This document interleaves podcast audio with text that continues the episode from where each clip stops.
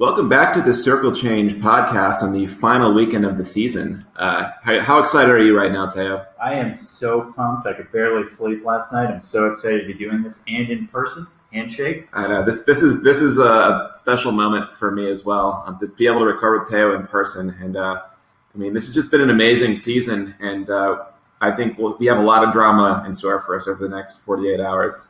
Yes, it's. I mean, it's been tremendous. I think everybody's competing for something important at this point. Uh, you know, just keeping a little pride, and then obviously at the front we have one of the most amazing contests I've ever seen in, in Roto. Really, really excited about that.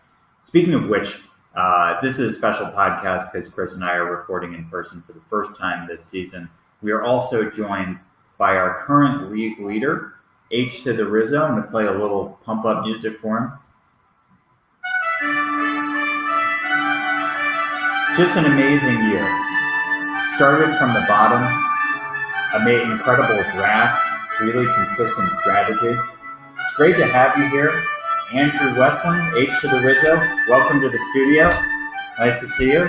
Thanks so much for having me, guys. Thanks for letting me uh, crash your special moment, crash your party. I can't imagine it without you. How are you feeling right now? Did you get any sleep last night? Uh, I tried to get a little bit of sleep. Uh, you know, I, when I couldn't sleep at like one o'clock in the morning, I just turned on a few great sports movies: uh, Miracle, Rudy, Friday Night Lights, Rookie of the Year, and finally Talladega Nights. Because if you ain't first, you're last. That's a lot of movies. Did, were you split screening them, or did you watch them in succession? Oh yeah, I have five TVs. good stuff. Good stuff. Um, so I guess we can start by looking at the standings. I mean, that's where all the excitement is.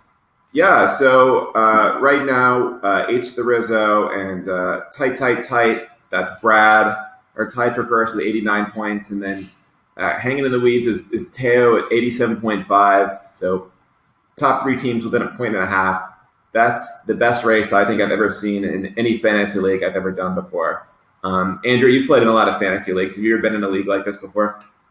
Uh, so this is the only Roto league I've ever been in, Hmm. uh, and I mean this has just been nerve wracking, exciting. I, I don't know what to think sometimes, uh, but this has just been an awesome race, awesome season. So just just before we, we go for, forward with the other teams, um, how, how have you liked Roto? Is this something you're going to keep doing? Absolutely. Uh, I'm in a roto league and a head-to-head league. Um, I like having the balance of the two, but as I share with you guys, after being shafted a little bit in a head-to-head league, I just much prefer the roto style uh, in determining who really is the the best team out there. And just for context, uh, we were discussing this before the podcast. Andrew was in first place all season long in his head-to-head league, uh, and then got eliminated in round one because he had a he had a cold week, and that and that's sort of the end of it. So, ongoing discussion we have here on the podcast about head-to-head versus Roto, but to me, that's a strong argument in favor of, of Roto. Absolutely. Um, in, in fourth place right now, we have Ken Cameroniti at 82 points.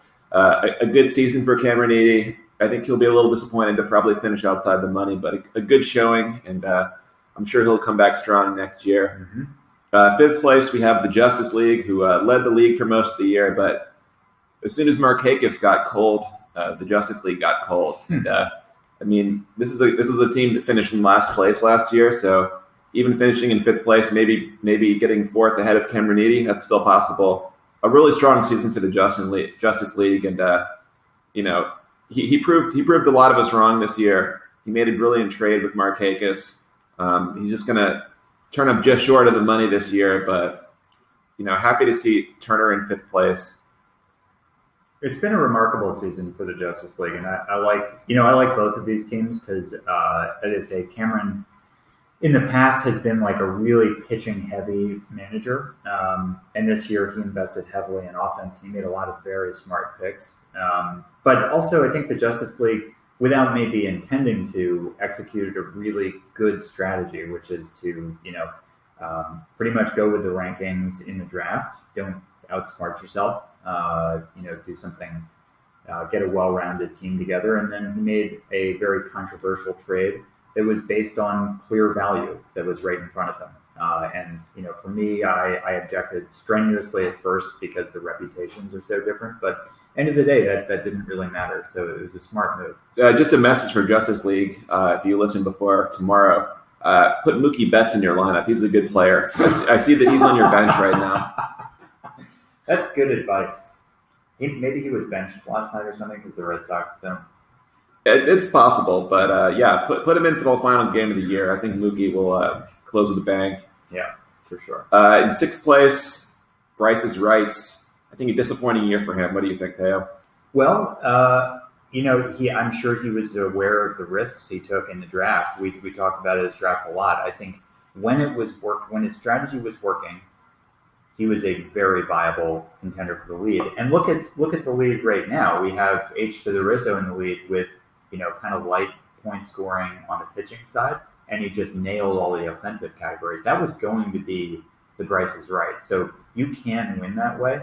But I think you know for H to the Rizzo, uh, for Andrew, sorry, uh, that would you know that was sort of an unintended result. Um, you didn't punt pitching categories to start, and uh, Dan clearly did. He took a lot of risks there. So I think it shows it's it's strong evidence for you know wanting to build a well-rounded team. Don't punt a single category. Try to score points everywhere you possibly can.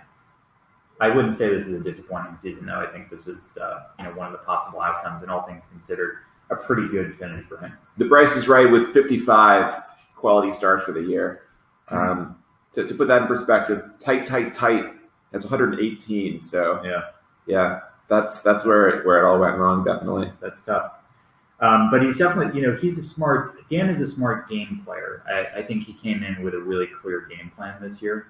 Uh, I don't think baseball is really his sport. I think he just he's really good at like playing the game of fantasy, and uh, I, I like what he did this year. But uh, you know, cool thing just to recap all these names so far. We're looking at like three definitive clusters. You've got, I think, to be fair, tight, tight, tight, H the Rizzo. One of these teams, or maybe both, are going to be our winners this year. Um, and I'm sort of in that cluster, but but not a viable champion at this point with two games to play. Um, and then you've got a cluster for fourth place, uh, a cluster for sixth place. That's really neat. I like that um, everybody's playing for something here. You don't just have a bunch of teams that have given up in the last couple of weeks. Um, all right. Well, in that uh, middle of the middle of the road cluster is RIP OGS. OGS with uh, he's in seventh place, seventy-two points right now. He's only a half point back, but Bryce is right. And if you can overtake him on the final weekend of the season, uh, he'll be in the top half of the league, which I think is definitely something to fight for. Um, it's been a it's been an up and down year for Ben, but uh, it's been great to have him back in the league. Um, I, think at the beginning of the year we, we predicted he would be a bit of a, a villain. It didn't really come to fruition so much, but it's good to have him back in the league, and I, I hope he wants to join us again next year. Yeah, me too. I, I think, uh, you know, Ben just got a little bit unlucky, but I think it's a really interesting uh, point complexion for, for RIP OGS. I mean, uh, getting stolen bases and, um, uh, and OBP and having great numbers across the board in pitching. Um, that's definitely, that, that's a strategy uh, speaking to you right there. Um, in eighth place, Figure Filberts, uh, 71 points right now. I, I, I got to say, I was expecting a, a, higher finish this year for Figure Filbert. He's a really savvy fantasy manager.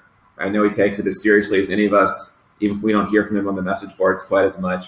But uh, still with a chance to finish in that sixth place range. So, mm-hmm. You know, he's he's been one of the strongest competitors the last couple of years, and I think he'll be, be a, a threat to, to move into the top three next year. Um, but always good to have Mark Tribbett in the league, and uh, you know, better better luck next year, Mark. Yeah, I mean, I don't really think Mark needs luck. He's had two consecutive very strong seasons, and I think you know his finish here isn't indicative of his strategy not working out. It just shows the level of competition in, in this league. It's very tight, but you know I think if we really looked under the hood at the numbers, you'd see that he's, you know, all things considered, not that far from being in second or third place. Um, so another good year. Uh, and then uh, I'm in ninth place, Tukey time. Um, it's been a very disappointing year for me. I was telling the guys earlier that I haven't been above eighth place all year, even in the first days of the season. So, um, you know, I, I can see where I need to improve for, for, for next year. Somehow I'm 200 innings behind the the uh, the maximum here, so something went wrong there. Uh, just got a bunch of disappointing seasons. I have a bunch of players that I was expecting more out of, and made a couple trades that I maybe shouldn't have made in hindsight. But uh, I've been following every every single day throughout the year, and I'm hoping to hold on to ninth place to stay ahead of Team Prince and uh, fr- friend of the pod and Gleyber. So uh, disappointing year, but it's, it's been fun to be a part of it. So I guess that's all I have to say about that. I mean, I, I think so. I, I got Aaron Nola and Alex Bregman off you, and I think in retrospect that that trade was you know clearly my I clearly I won that trade without meaning to, but uh, you know these are players that you drafted. You invested in those players, so I think on some levels your strategy worked really really well.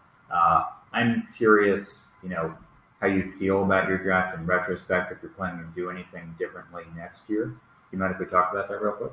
No, I mean, well, I think I've mentioned this before that my, my big mistake in the draft, I think, was drafting Willson Contreras in the fifth round. Mhm. And I, I think that's taught me to not put so much faith into the catching position. Uh, I mean, the, any number of catchers without the, the big name reputation put up similar stats to Contreras this year. And I, I feel like I really wasted that, you know, 50th pick overall. Uh, could have gotten a, another starting pitcher or, you know, somebody who can contribute in a bunch of categories. But the top of my draft, I went Altuve, Syndergaard, Bregman, Nola. I mean, that I feel like that was a pretty strong one through four. Not too shabby. Um, and I don't know. I mean, I, I think I, I look at the back end of my draft, and I don't. Aaron Hicks is still on my team using my 19th pick, but pretty much nobody from 16 on ended up on my team throughout the year. So Yeah. that's you know most of you guys at the top of the top of the league found value in those later picks, and I just struck out on a bunch of these guys. So um, I think next year uh, I'll I should have a better strategy for the back end of my draft. Can you expand real quick on the Willson Contreras pick? What were you trying to do there? What were you hoping for?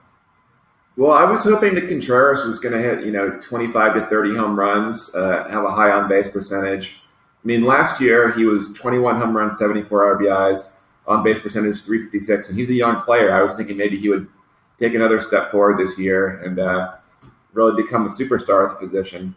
Um, the, the kind of player that's it's worth a fifth round pick for, for the cat. I thought, you know, there might be two or three catchers in the league throughout the year who are really worthy of a high draft pick. I was expecting Contreras to make that next step this year, but I mean, he went from 21 home runs to nine home runs, 74 RBIs to 52 RBIs, and he played 20 more games than he did last year. I mean, he did he did that 21 home runs in only 117 games last year. So I was just really surprised to see him take a step back this year. Um, If memory serves, he did a lot. You know, so he had fewer overall games last season, but he also hit all those home runs in a fairly short stretch of time. yeah, If memory serves. definitely. Andrew, what do you think about the catcher position? Uh, I feel like I've been burned in the past as well, which has kind of been now has backed me off of, of investing those early picks in uh, in that position. Um, but if things had worked out with Contreras this year, you know, who would have seen this coming, right? I mean, you're you could have been in much better standing Right. with that guy, just knowing the, the scarcity of the position. If he had hit that 25 to 30 home runs and been a cog in the middle of that dangerous Cubs order, your season could look a whole lot different, and we could be having a much Absolutely. conversation. Absolutely. Well, I'm just looking at the top catchers this year throughout the league, and JT Realmuto, who's the 136th ranked player in fantasy, is the top catcher. So that should tell you something right there. He had 21 home runs, 74 RBIs, which are the exact stats that I just quoted for Contreras last year. Mhm. And then Yasmani Grandal was number two. He had 24 home runs, 68 RBIs. He's the 137th ranked player. And then the third ranked catcher was Yadier Molina, amazingly. He was the 228th ranked player in fantasy right now. And he's 88% owned, which is crazy. And, uh, you know, th- that's just, I, I think that ref reflects how the position is is going these days. Yeah. I mean, we don't. Buster Posey kind of turned things around for a while. He was a very early pick for many years, but I, I, I mean, Gary Sanchez had a really disappointing year. I think we all expected a lot more out of him. Mm-hmm. So if he would have maybe given us the season we would have expected, perhaps he could have been a, a top two or three round quality player. But from what I'm looking at here, I don't see why anybody should draft a catcher, you know, within the first ten rounds next year. What do we do with Gary Sanchez next season? Where do you expect him to be ranked? I mean, I think he'll he'll still be ranked, you know, in the top 100 players. Uh, I mean, it's easy to see a bounce back year for a player who's that talented, but at the same time, I could see another really, you know, a really big struggle for him again. It's kind of a boom and bust type player, one that you wouldn't want to invest a high draft pick in, but you would take a shot on him maybe in the eighth or ninth rounds. It doesn't take many players, in my experience. It doesn't take many managers in a draft scenario to, you know, feel that way about a player before he's like the price has gone up by 30 picks or something. I mean, I especially if uh, you know the Yankees go deep in the postseason and Gary Sanchez has something to do with that, he will. I could see him being a top five round pick next season. And I think like the catcher thing is super interesting because that is the one position where you can truly say right now this is scarce. You're not going to get stats here if you can find if you can find a credible strategy for getting more stats than anybody else out of your catcher slot, then that's the way you could win your league. But also like the goods in that category are just hard to trust. Right. And I think even like two or so years ago, the position didn't seem so scarce. So maybe this is just a down year for, for catchers. But from, from what I'm seeing, I mean, Francisco Mejia, I think, has the potential to be a really top flight fantasy catcher. Mhm. But it's hard for me to see any of these players, you know, in the top 20 catchers really having it moving forward because a lot of them are older players who are probably on the on the downslope for their careers. I mean, Realmuto moves to a better ballpark for hitters. I think he could see his his standing improve considerably, but I'm, I'm not going to trust Molina anymore. Gattis, Salvador Perez, Francisco Cervelli. I just I, I don't know. If Sanchez is back, then that's that's one thing, but I don't know. It's You're just going to go out of your way for any of those. no, players. I don't think so. Yeah. I mean, what is this phenomenon? Is this uh, the importance of pitch framing in the in the new analytics era? I think I think yeah, there's a lot to that. I'm sure um, because we've seen a lot of these catchers who are excellent framers, uh, you know, valued for that because of all these this, these new numbers. Maybe a few years ago that we wouldn't have seen that. So I definitely think that's a big part of it. Yeah, I I mean I can't think of any other reason to draft spend so much draft capital on a catcher unless you're playing in a two catcher league. Which if you're playing in a two catcher league, you shouldn't be doing. Yeah, seriously, I can't believe those still exist. I think that's the default for ESPN leagues. Still, I'm, Uh, yeah, I think it is too, which is just such a mistake. It's it's So a travesty. um, I we're gonna move on in a second, but I heard something very interesting on another podcast recently. Uh, concept of drafting a team with no catcher and just so you don't even draft a catcher maybe you stream a couple here and there but you actually take the capital you would have invested in the catcher and get a, another really good offensive piece or maybe a uh, middle relief guy what do you think about that I can't see myself using that strategy, but I'd be interested to see somebody else try it and see what happens. Uh, sounds a little too outside of the box for for me, especially having you know in, in the eighth or ninth place finish this year, trying to get back to you know back to the basics. I don't think I would do that next year, but I'd be interested to hear. Yeah, I mean, I think that that strategy really only seems viable if you were planning on spending an early pick on a catcher, right? That too, that talk too. about the replacement. I mean, I my team this year, I drafted Yasmani Grandal in the second to last round, and it, I don't necessarily wouldn't say that I saw this coming, but if I had lost 24 home runs and 68 RBI off my counting stats. Mhm. I just don't know if you can make up that difference by saying so. Like just because you have a better bench player for another position that you can fill in, I don't know. Unless your strategy was drafting somebody in the fifth round or not drafting Right. all. Well, I mean, for me, like I I've heard it and had the same reaction. I was like, that's you just outsmarting yourself at that point. Um, but my strategy for catcher this year was, you know, if Sanchez passes me by, and I expect he will, um, I will not go out of my way for any catcher. And I ended up taking Jorge Alfaro in one of the final rounds. Like there's not a huge difference at that point between just saying, you know what, fuck it, I'm gonna I'm gonna watch a few games, see who's playing well, pick up a catcher, wait for them to cool off, and then play that game all season long. It's really not that bad. Like I feel like I've always been able to get something out of catcher without investing a ton in it. And there's, you know, at this point with the players being so bad, you make the case that you don't need to invest anything. You just wait and see what happens. Well, I think this is an interesting topic, and I'll be very curious to see how it plays out in the draft next year. Yeah. Um, For sure. but you, you want to move on and, and go through the rest of our teams here. Um, we have Team Prince in 10th place right now at 39 points. Um, been a tough year for Team Prince. Hasn't made a lot of moves this year, uh, but always good to have him involved. And uh, I don't know, looking at his team, uh, what, what do you think went wrong for him, Theo?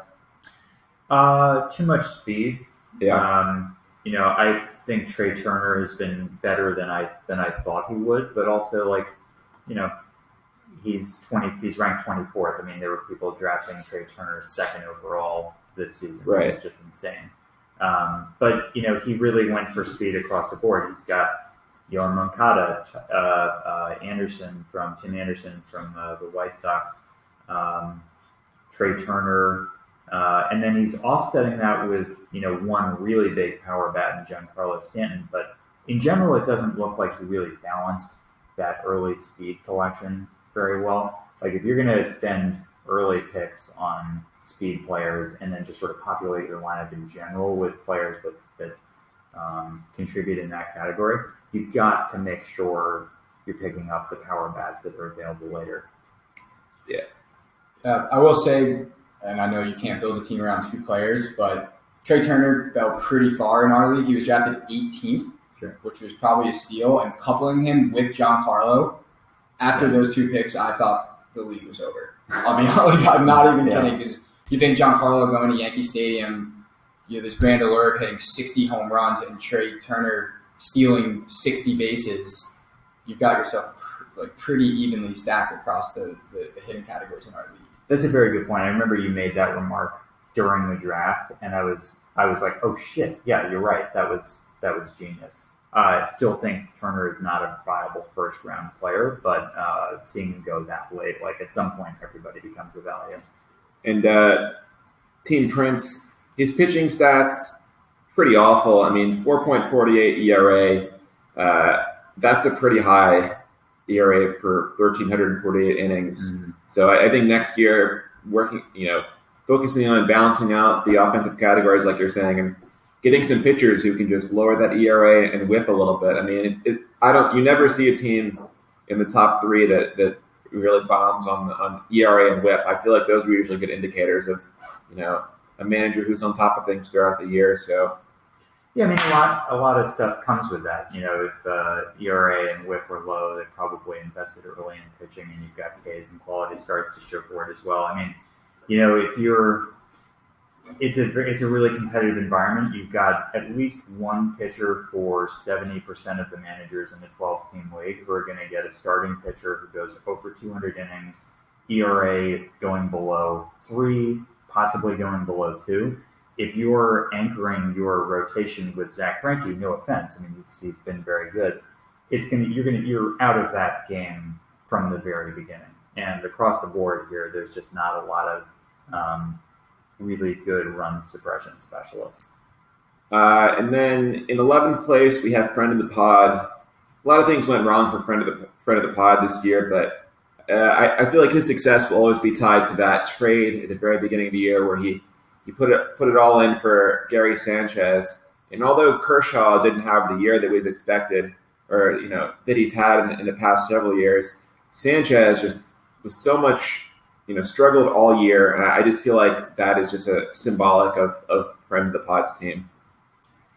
Yeah, I mean, I think there are a lot of problems with this team, unfortunately, but the um, the, the trade definitely backfired. You know, it could have backfired on both. That was uh, there was an interesting stretch there where it was like, wow. I mean, those players just cancel each other out. Yeah, essentially. yeah. But he has some good young players. I mean, He he, he, got Gleyber, he got Andujar.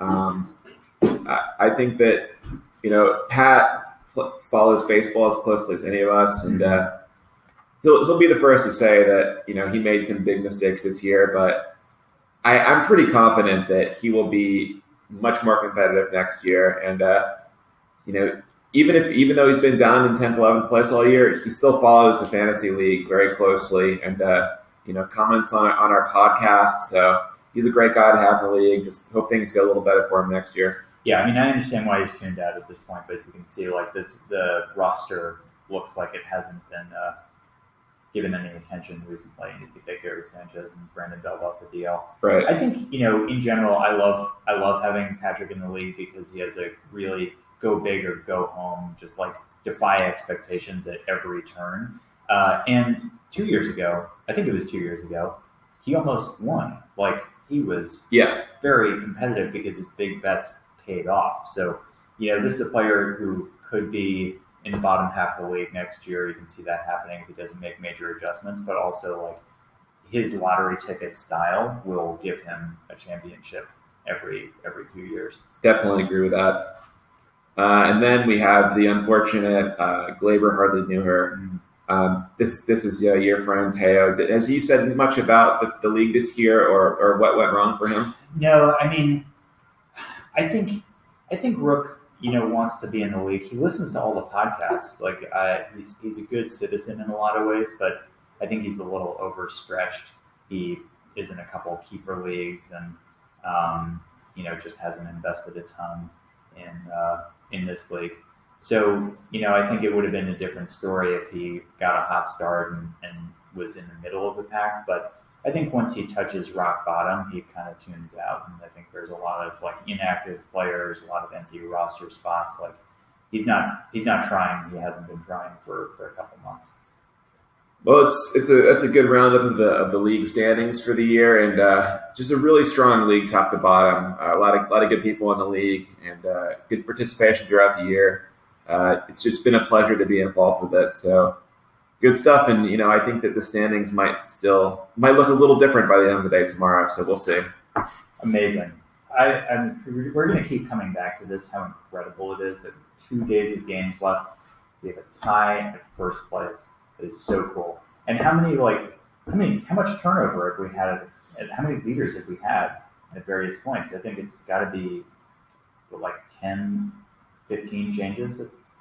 Yeah, well, I know we've had leagues before where just one team. I remember a couple years ago was it Bryce's right was like wire to wire winner, and uh, that's never fun for for the rest of the league because it's just like an unstoppable force. It just it just feels so.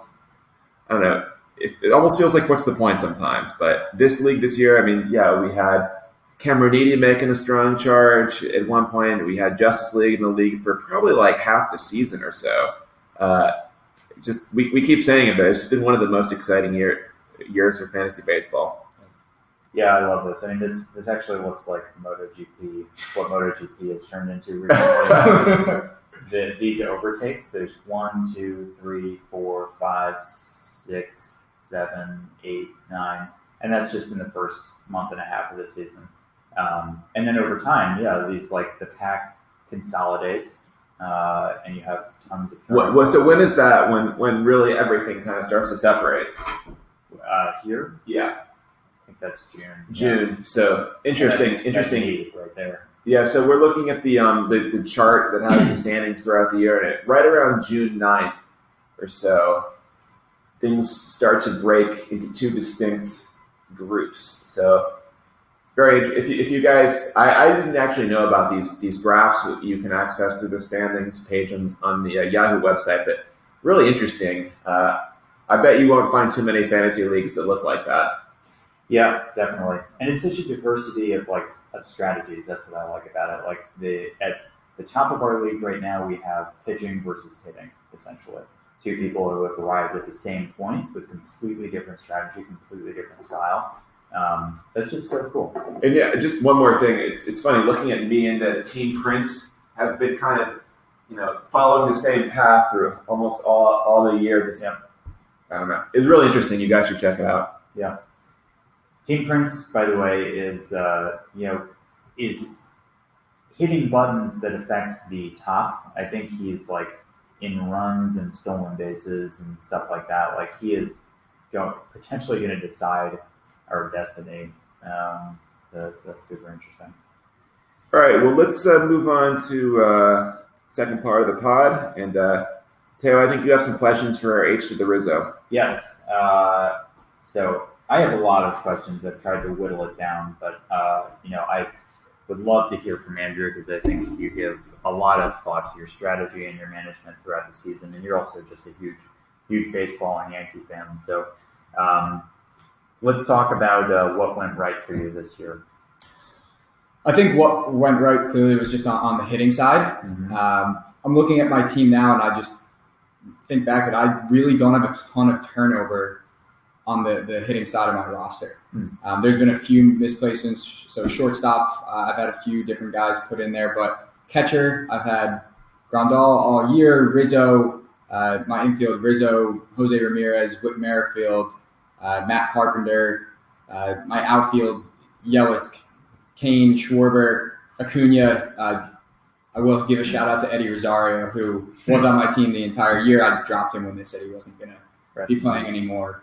Uh, but yeah, I think it's just inconsistency and, and a lot of luck. Mhm. Um, and then on the pitching side, your my team is very uh, hitting friendly this year. Uh, the pitchers that I invested in heavily didn't pan out, uh, but I caught some luck uh, just with guys outperforming uh, from guys that I was able to pick up, um, and then a, a, probably a pretty significant trade uh, that we made uh, earlier in June. Now, let me ask you. Um, you, you mentioned Christian Christian Yelich.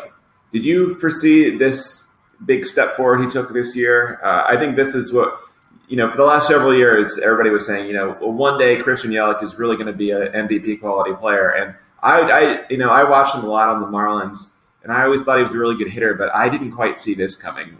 Did this surprise you at all? What he's doing in this second half, absolutely. Yeah. Uh, I thought that. I mean, he had a pretty solid first half. He was injured for the first couple of weeks of the season, um, but he was a, a solid player and probably on pace to uh, beat most of his you know, hitting standards that he had set for the first couple of years of his career. Um, I mean, I thought that in a in you know a perfect world, he'd hit for a little bit more power and kind of find that power stroke, just being in a, in a better hitter's park. Uh, but I can't say that I predicted. He's I think he's the number six player in the player ranking right now. He's going to be a first round pick next year. That's my prediction.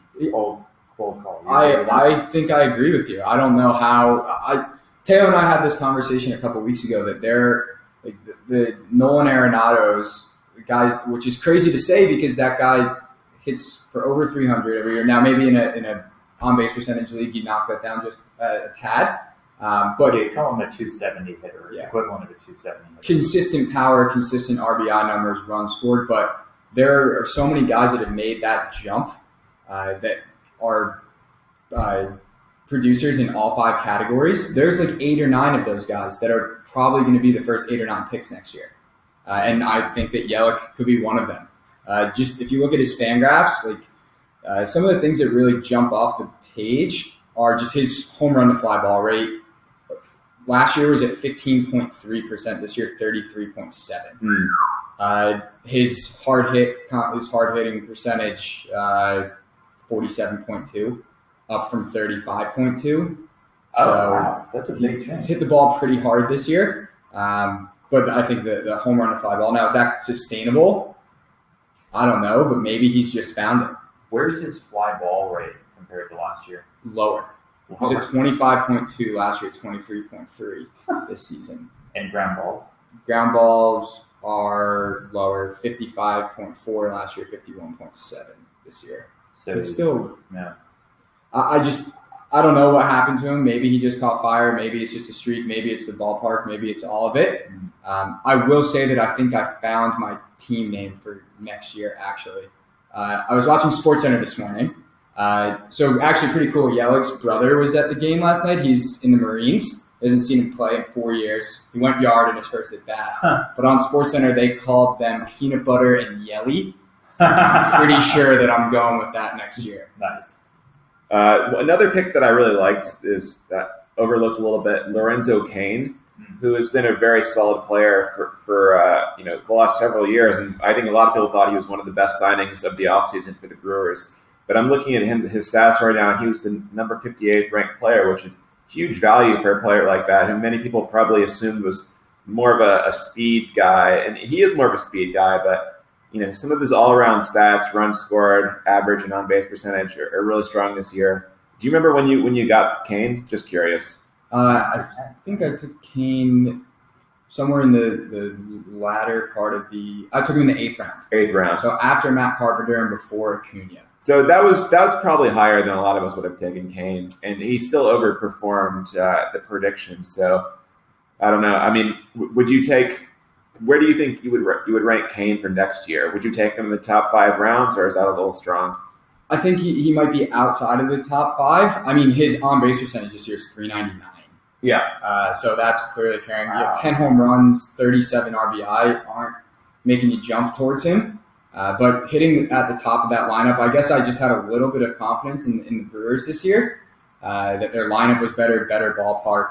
But I'll, I'll be honest, the reason why uh, I took guys like uh, Lorenzo Cain in the eighth round was because I was really nervous about the makeup of my team at that point in the draft. Um, I think that my power.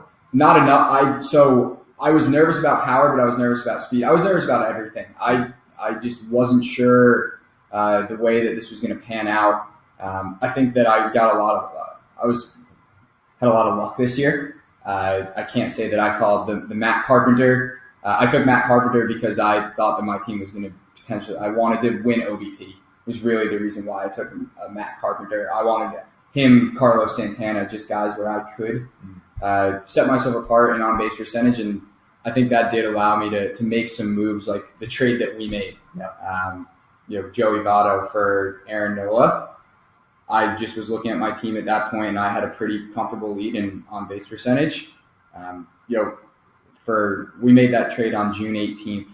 Uh, on June 18th, Joey Votto had six home runs and 32 RBI, and since we made that trade, he has uh, six more home runs and only 35 Wow. RBI. Wow.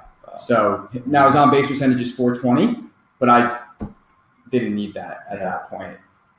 So yeah, I mean, it, I guess that's a good question. Like at the time, you know, if you trade a player like Votto in June, you are accepting the risk that he will come back and have an incredible second half, especially Votto because he does do that kind of thing. Um, but were you really concerned that there was something wrong with him? I, I mean, I, I, in the back of my mind, I knew that that could come back to bite me. But at that point in the season, I was pretty middle of the pack, uh, and I just wanted to try and spice things up, I guess. Uh, luckily, Nola did take that jump this year, um, and I think looking back on it, I probably could have made a bigger push for Degrom uh, in that trade. Yeah. But I mean, uh, Nola finished just with an outstanding season, and, and that's part of the reason why. Uh, I mean, he anchored my staff all year when you know I was expecting those guys to be Chris Archer and Carlos Martinez. I want to talk about those two players real quick. So we, you know, we talk about luck, but also like luck affects everybody. But you can, I feel like your strategy protects you, gives you a little Kevlar against against luck, um, because you you draft with purpose. You try to you recognize when you're like underweight in certain stats in the draft, and you make a push to, to pile those up as well, and that really paid off for you. With in our last podcast, we speculated that you, or I, I guess that uh, you know you picked those players because they have really good strikeout numbers, accepting the risk that they might be a liability on, on averages. Is that is that right, or did you think that they were going to take a step forward this year? I didn't really uh, see a step forward, but if they were just what they were in the last two years, uh, I think that that's what I was hoping for. Just high strikeout numbers uh, and you know, middle of the pack ERA and WHIP, so I could somewhat stay competitive in those categories. Uh, didn't turn out that way, um, and those guys also historically have thrown a, a decent amount of innings. Um, and that's what I was hoping for out of those two picks, accepting the risk. Now, I didn't necessarily think it would go the way that it did, uh, probably worse than expected, um, but was able to make up for it. Nola and you know, really Mike Foltynewicz was a huge cog for my team this year. Yeah, definitely. That was a good trade. Very well done. Uh, we talked about this a couple weeks ago in the last pod, but it's just crazy to me how many of your players have had such incredibly good second halves. I mean, just running through your your your offensive lineup. I mean, Acuna, Yelich, Carpenter, Turner. I mean, that's it's hard to predict that kind of thing. But I mean, in my opinion, that's what really vaulted you to the top of the league. Is just incredible second half offensive performance. Do you see it the same way? Yeah, absolutely. Uh, those guys just really were on fire. Uh, I think that when when I look at my lineup, uh, the guys that I did take bets on that uh, Mateo and I talked about this the day after the draft. Uh, I said that if Kyle Schwarber and Yasmani Grandal could provide me 25 or 30 home runs, I think that I'd be in pretty good shape. And they both are right in that range. Um, you know, the Votto pick didn't work out uh, as planned and, and traded him. Rizzo, uh, still in top 40 player, but maybe underwhelming. But um, I think there, there were just guys that had just absolutely insane second half. Even Luke Voit, a player who was probably on nobody's fantasy radar even a month ago. I mean, yeah, this is a guy who's, who's gotten on base over 40% and has provided some good power numbers over the last month. I mean, it's hard to predict these things, who's going to really turn on in the second half. And uh, I think I, I, I struggle with that. You know, some players, I guess you could say, are second half players, but every year it seems like there's a new couple of couple of guys who really turn it on after the All Star break. Yeah, that's that's awfully impressive. That's a very nice second half. I mean, several of your players over the last 30 days are top top 10, top 20. I mean, you have like basically nobody outside the top 100. Pretty cool. So we have two games, two two days of games uh, left. You are tied for first. How are you feeling? Do you think you'll come away with the championship? Uh, I think it's very up in the air right now. I I think it's pretty clear what where things can shift. Um, you know, I've been trying to focus on like the things that I can control because I know that the other player, the other guys in our league and their teams uh, certainly can have an impact. But I try not to get too caught up in that. Um, I think that the, the clear areas where points can be made up are in strikeouts, um, and then managing uh, my ratios on the pitching side. As long as I don't have any blowups, I, I wouldn't not necessarily that I can gain points, but losing you know the, on whip in whip, uh, there's a little cluster right there that, that could go poorly. I think on the hitting side that I'm pretty stable. Uh, I don't see anywhere where I could gain or lose points. Um, home runs, I have a 10, 10 home run lead. Uh, runs 20, 20 run lead. So I don't see it there, but it's really the, the other teams. Um, Yeah. Theo, where you can do some damage. I mean, you really, I'm, I'm pulling for your, your pitchers uh, to maintain your ratios at the top against tight, tight, tight.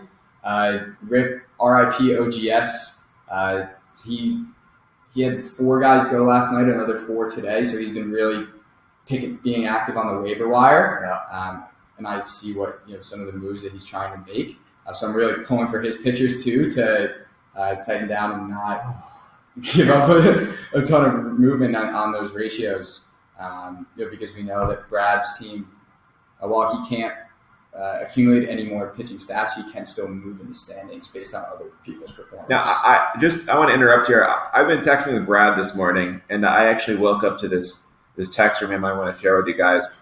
He said to me, picked up an ERA point from OGS, who was streaming pitchers that all bombed, and he did the prayer hands emoji. And then he says in all caps, "There is a path to 90, maybe even 91." And that he's putting in a waiver claim for every starting pitcher on Sunday. So I think that's an interesting strategy I didn't think of because he, if he can keep you guys from starting some of these pitchers on Sunday by claiming them, I don't know if I should have revealed that, but uh, I, I just think that's an interesting strategy. and uh, So smart. God damn it. and here, here's another text I got from Brad. Uh, I asked him if he had a statement he wanted me to read uh, on the podcast, and he said, The categories to watch are stolen bases, RBIs, and Ks, in my opinion. Seems like H. the Rizzo will pick up another point in Ks. In Theo, possibly half a point. So we'll be 90, 89, and 88 after today. The key will be if I can somehow miracle a ton of RBIs and stolen bases to get to 90, 90.5 from 91. My prediction is H to the Rizzo, then me, then Theo finish.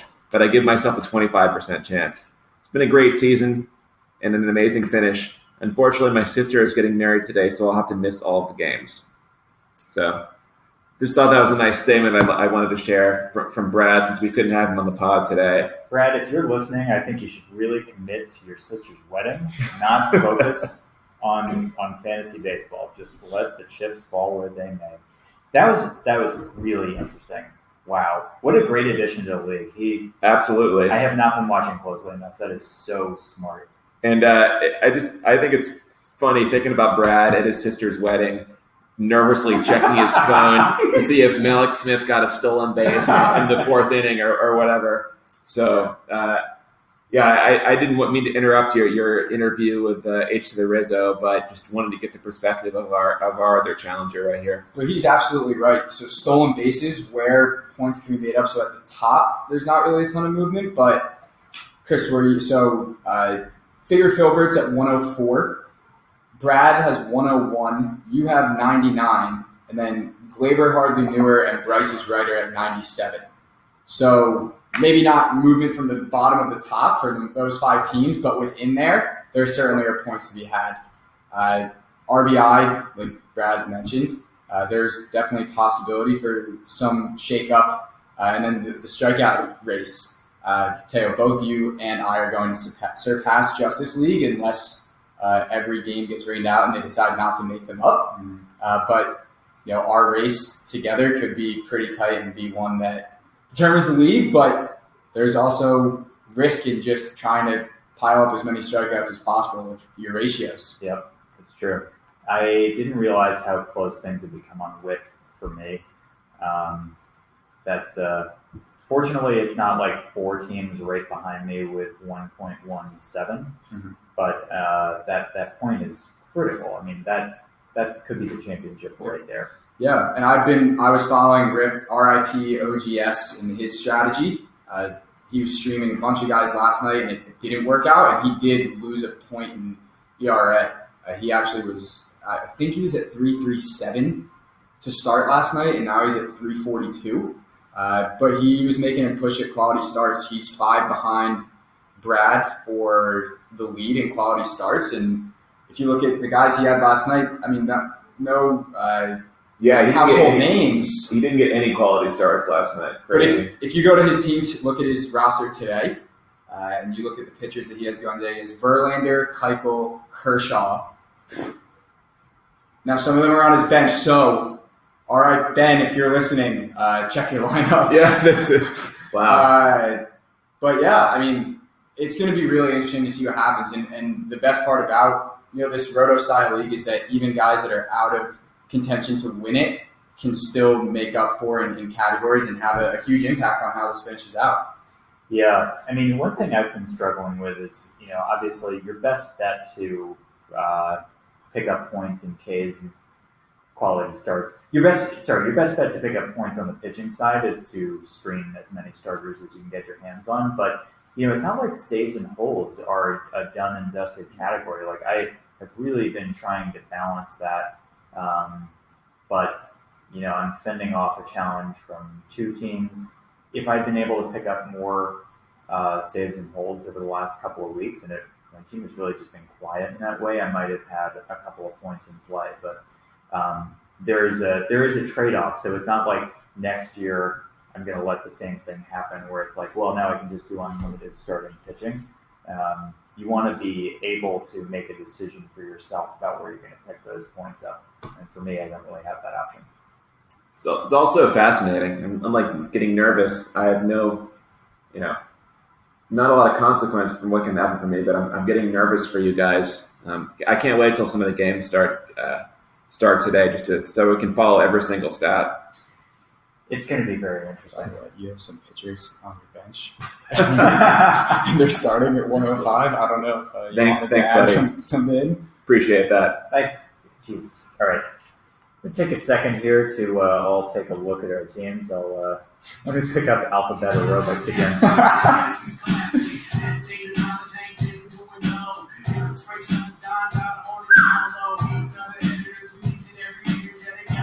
Why do they have to be games? At one o'clock on a Saturday? I thought that was a Sunday thing.